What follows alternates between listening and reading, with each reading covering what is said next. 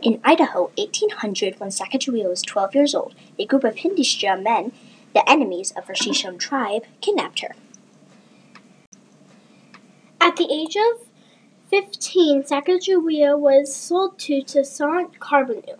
He was a French Canadian explorer and trader. At the age of 17, she was forced to marry Toussaint. Soon, she became pregnant. When Lewis and Clark asked Toussaint to guide them, he said yes, but wanted to bring his wife along.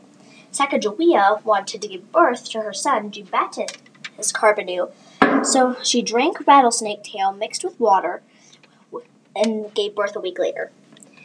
Did you know that Jean Baptiste was an explorer just like his mom and dad?